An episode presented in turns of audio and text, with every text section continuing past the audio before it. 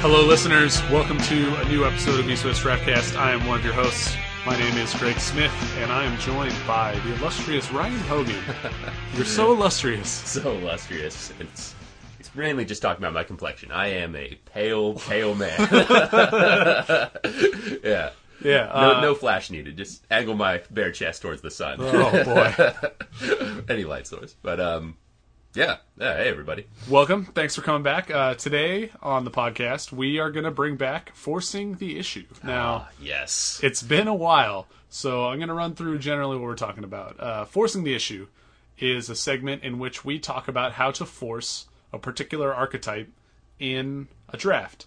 So we've done this before in Innistrad. We did the blue green spider spawning Yeah. mill yourself deck. Before it was cool. Yeah, but before it would no for sure. That like, like we were first week that we. we yeah, it was pretty early on in that format that we figured that one out. We've done other things like trying to draft hexproof plus auras in M12. that one didn't pan out so well. In fact, I think in this set with fewer hexproof creatures, it might actually be a better strategy Mm-hmm. just to load up on the primal hunt beasts and Mark of the Vampires or Slap anything on Yeah, tricks, Mark. Tricks, mark, all of them. Yeah. Anyway, so we're going to talk about forcing an archetype. Now, the big caveat here is that forcing doesn't always work. Sometimes you go into a draft with the express purpose of drafting one specific archetype, and it doesn't work. Your deck mm-hmm. sucks. So keep that in mind. Like, this isn't a strategy we're necessarily advocating. We just like to do the segment every once in a while to talk about fun archetypes and just silly things you can try to do in whatever the draft format happens to be. And that's what it should be, right? It should be forcing forcing the silly deck, forcing the forcing the deck that isn't terribly obvious or takes a certain amount of hacking in order to just hoard all the pieces for this archetype. Where it's not something like we're going to force red green beats. I mean, the hexproof aura guy deck was like hmm, maybe a little bit more, not, not not terribly far out there, but compared to something like spiders, where at first glance looked pretty pretty ridiculous and you know was very very fun to draft too. Yeah, Yeah, I like forcing it when it's when it's something crazy, when it's something that you would have to be crazy to force. Maybe ultimately, the best videos. ultimately, what it comes down to is you you want to get value out of the late picks that no one else wants. Yeah, and because you can prioritize what's important for forcing the deck early, and then after that, just scoop up all the the swag, all the crap that nobody else is interested in drafting. And so today, Ryan, your Yes. favorite draft deck in the format? Are we gonna? Would you Yeah. go so far? uh, yes, yes. That that's not even far to say it at this point. I mean, Okay. it's a core set, so I feel like some of the you know some of the value, some of the replay value uh, gets found out really fast. That uh, that it's not terribly interesting. Like the archetype should be pretty clear, you know. But this one is probably the least obvious because it's a bunch of bad rares. it's like forcing an issue and requiring to get multiple bad rares is maybe not like maybe not the best strategy, but that's not what this deck is about. It's about doing the most ridiculous thing you can possibly do. So So describe to us the premise of this deck. What are the key cards that we're looking Okay. to, to find? What are the bad rares so, we want? So the yeah, so the bad rares I think can be broken down into tiers where you're mainly trying to ramp into either ramp into an awesome Sands or a much more awesome uh, Touch of the Eternal Door to Nothingness victory. Uh, Sands, you mean Sands of Delirium? Sands of Delirium. Sands of Delirium. Okay, Um, so ramp into a mill. Yeah, you want to ramp into Finish. yeah, just ramp into something uh, ridiculous. And I mean, obviously, the three cards that I just mentioned, the Sands is the Sands is good, but then you have cards like Boundless Realms, Touch the Eternal, Door to Nothingness. You know,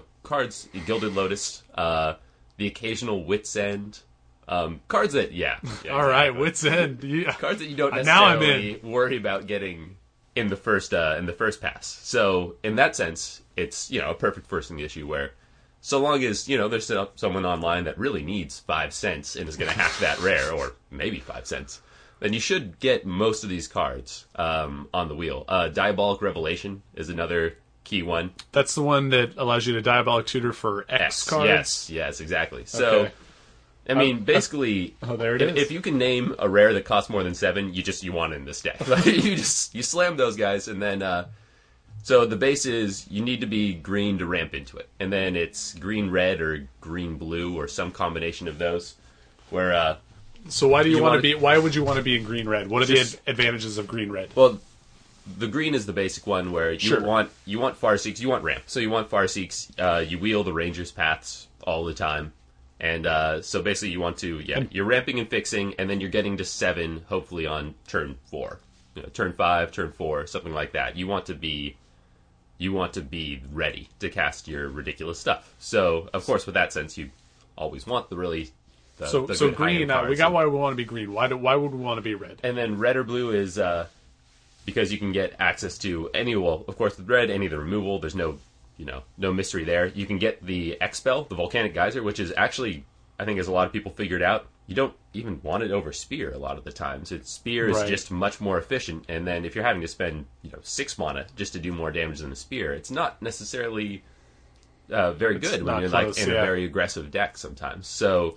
While in this deck, if you can, you know, Ramp to seven mana. yeah, ramp up to, you know, your 15, uh, 16, 17 mana after after your, uh, you know, Boundless or Endless Horizons. And I say like 15, 16, 17 because you could have Evolving Wilds, and it's very likely you'll have some Evolving Wilds. So when you play Boundless Realms and have all your lands on the table, it may not be, you know, the full the full complement of lands because of duals and uh, Okay. duals and wilds.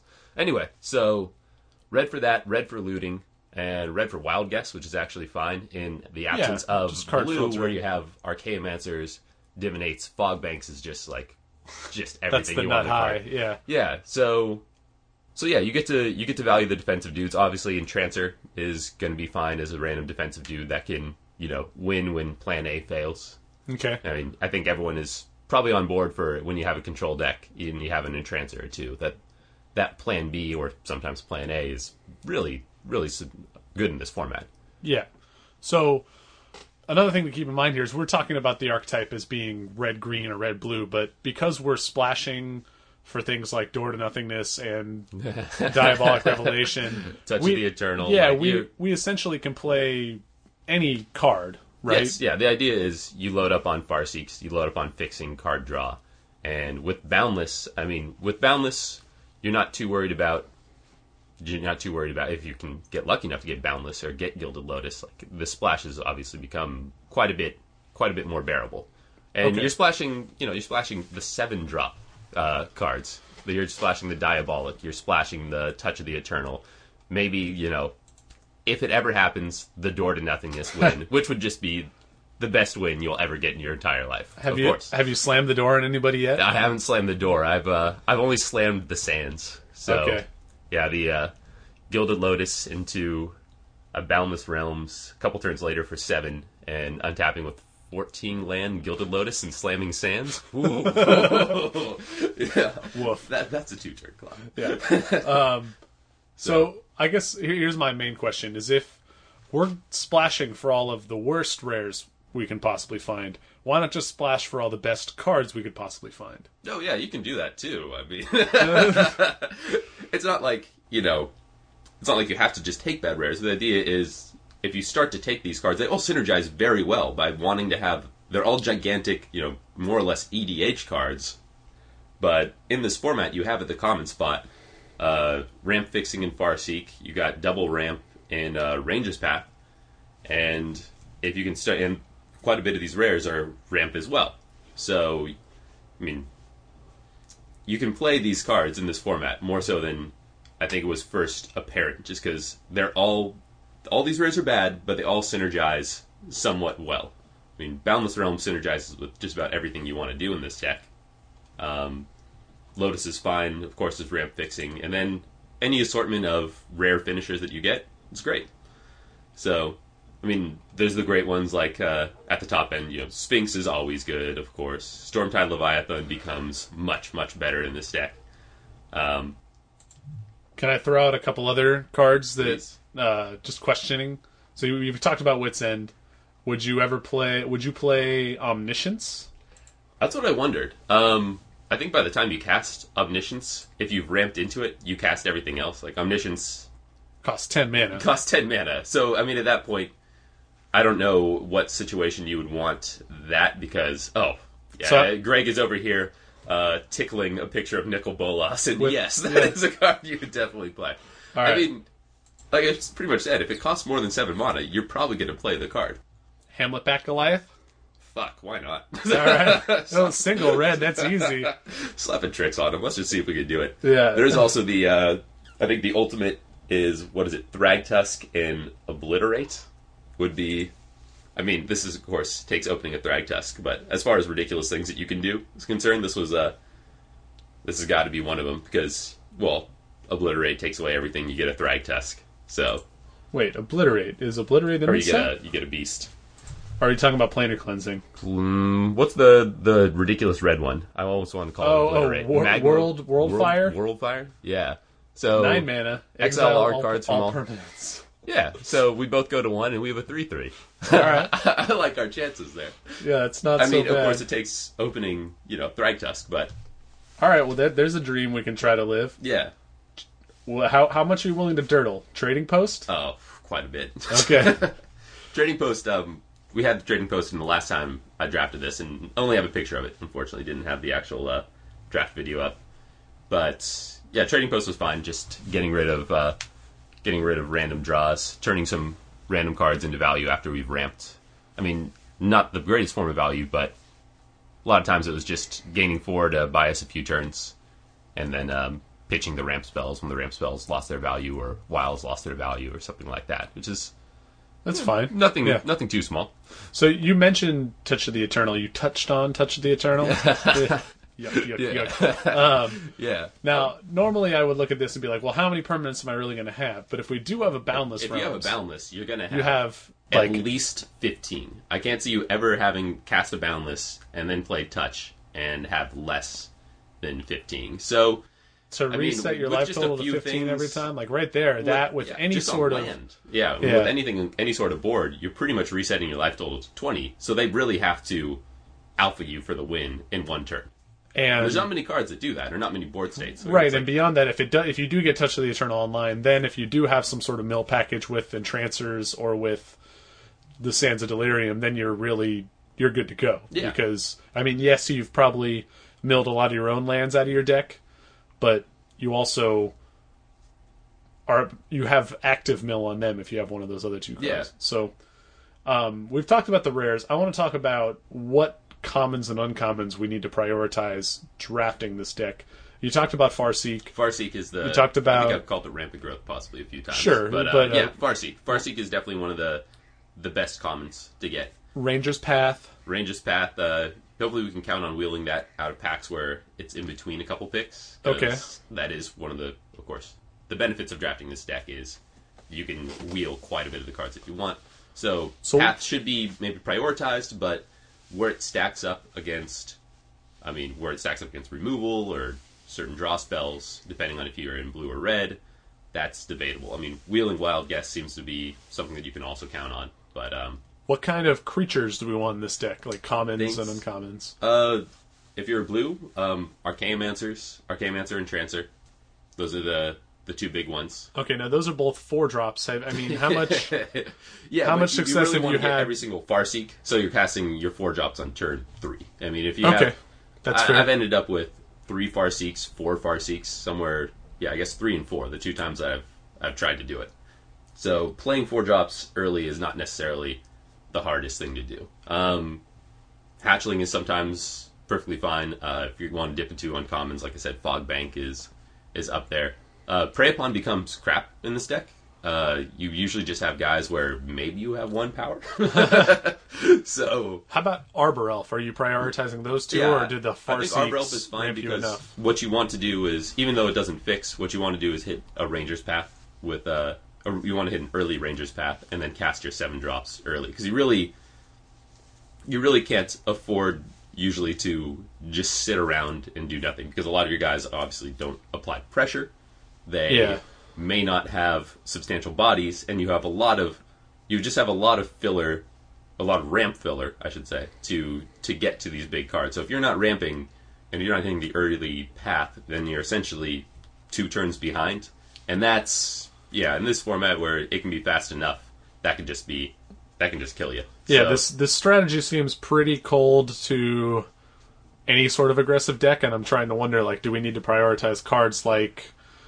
I guess we're not playing base black, but cards like Giant Scorpion, cards like the Death Touch Spider, the uh, Deadly Recluse. Yeah, yeah. I think. Oh, yeah. The recluse. The recluse would be something that. Uh, That yeah, seems like a high pick. Yeah, like, very. very would you pick that over a Farseek at any point? That's a good question. Um, I think if you can afford to. Yeah. So let's say you have- At, at the same time, I think the Farseek might be so critical that Okay. if you don't feel like if you don't feel there's a good chance to wheel it based on the What strength of the the pack back, or yeah. the other green cards in the pack, then you might just have to take it and just figure that. Although the recluse is uh, the recluse is awesome, your deck just doesn't just flat out doesn't work without a good amount of Farseeks and Rangers paths. So Okay. it's like yeah, you're taking more or less removal over what are the probably the key card in the deck, the key common. What do you What do you think about Agent of Bolas in the blue Oh, yeah. green version? Yeah, that seems absolutely. fine, right? Because you're playing. Uh, Yeah, excuse me, absolutely. Augur Bolas, not Agent. Yeah, because you're playing. Yeah, if it just gets you one ramp spell here or there, I mean, if it gets you any spell, you're And just as- pretty fine about it. And has As a one reasonable body. three, seems good on turn two in this deck. Okay. Um, anything else you want to touch on as far as like key cards or things you need to be aware of? Uh, just that it's you know the most awesome deck you can possibly draft. It's. I mean, if you drafted everything else, you've drafted white, black, exalted, red, green, beats. Yeah, red. Yeah, I don't know. Any any sort of normal deck. This is. It's such. It's such an extreme away from everything else that every other deck does, and it's such an extreme from just about any other archetype in the last. I mean, how many sets? When was the last time you can? What your plan was was to ramp into 15 or so lands off some endless horizons and win with a door or win with a mill in two turns or reset your life total. Like you're playing your own little game of EDH in a core set limited format. So yeah just draft it whenever possible. Not saying it's good but if you're willing to spend a few bucks to to have some fun I highly recommend it. Yeah, this seems like a strategy more for a Swiss queue than for. and that was that's the last thing where in Swiss, yeah, people hack rares. It seems like quite a bit more. Or what you're also banking on is that people know these cards aren't good, so they don't Yeah. take them. So it's almost like almost saying like playing in an eight four, playing in the most competitive queue, where people are less inclined to take uh, any of these rares for a nickel over something for their sideboard, and where there's you know presumably better players, so they value these cards properly as being you know junk unless you have the critical mass of them. Then you're probably more likely to get it. Yeah, you're probably more likely to get it in the eight four, or you're much more likely to get it when people are redrafting rares in like your competitive pod back home. But Yeah. So, I guess that's a great point. I mean, the my concern is that despite maybe being in a, like an eight four, you say you'll have a better chance of getting the cards, mm-hmm. but because you're probably also playing against better players with better decks, maybe you won't be able to have as much quote unquote fun playing the deck if you only get to do one round and then you're out. Two games. yeah, if you play two games and you just get crushed by an aggressive like white red deck or something, right? Yeah, I mean, if you're if you're doubting the true strength of this awesome deck, I at, at this point I haven't drafted it yet, so I'm Yeah. doubting it a little bit. and That's kind of why I'm. and uh, you should. It's because it takes opening up quite a bit of rares Mm-hmm. in order for the deck to work. But when it hasn't worked for me, I've generally just been some sort of uh, blue green ramp mill control deck of some sort. I mean, because you're going to prioritize the ramp spells, so whether or not the paths end up making the deck, you your fallback plan, like the shell of all the other cards without the rares, should be something that's got a shit ton of value of of Archaeomancers and all your draw spells and uh, yeah, the entrancers. If you prioritize prioritize those, then you still have your your finishers. You, your backup plan becomes your your main plan. okay, So well it's that's not like you'll be completely without cards. I mean, when you're starting to take Farseeks over Deadly Recluses and Rangers Paths over you know, something else that might be good, you've lost a lot of value on a few picks. okay. Uh, so I kind of want to wrap this up and just get to drafting the deck. So we're we're going to kind of have a little companion piece. We're to have a draft video to go along with this very short episode, and I'm hoping uh, sometime soon, either this week or next week, I can we can do this again with a different archetype. Maybe one that's a little more straightforward. We've talked about maybe doing the exalted deck or a mono green deck, uh, or if we can think of some other archetype that we're really excited about and we think would be fun to kind of have a forcing the issue segment on, we'll we'll talk about that. But yeah, thanks for listening. You can email us at eastwestdraftcast at gmail.com if you would like to see a specific archetype, one or the other. You can also let us know about that on Twitter. My Twitter handle is at EWDraftcast. Ryan doesn't do Twitter because he is a chump. and uh, or you can let us know on Facebook, search for us on there. And you can also just go to eastwestdraftcast.com and let us know via, I don't know, a comment on one of our posts there. Anyway, thank you very much for listening and enjoy the draft video. Three O's coming up.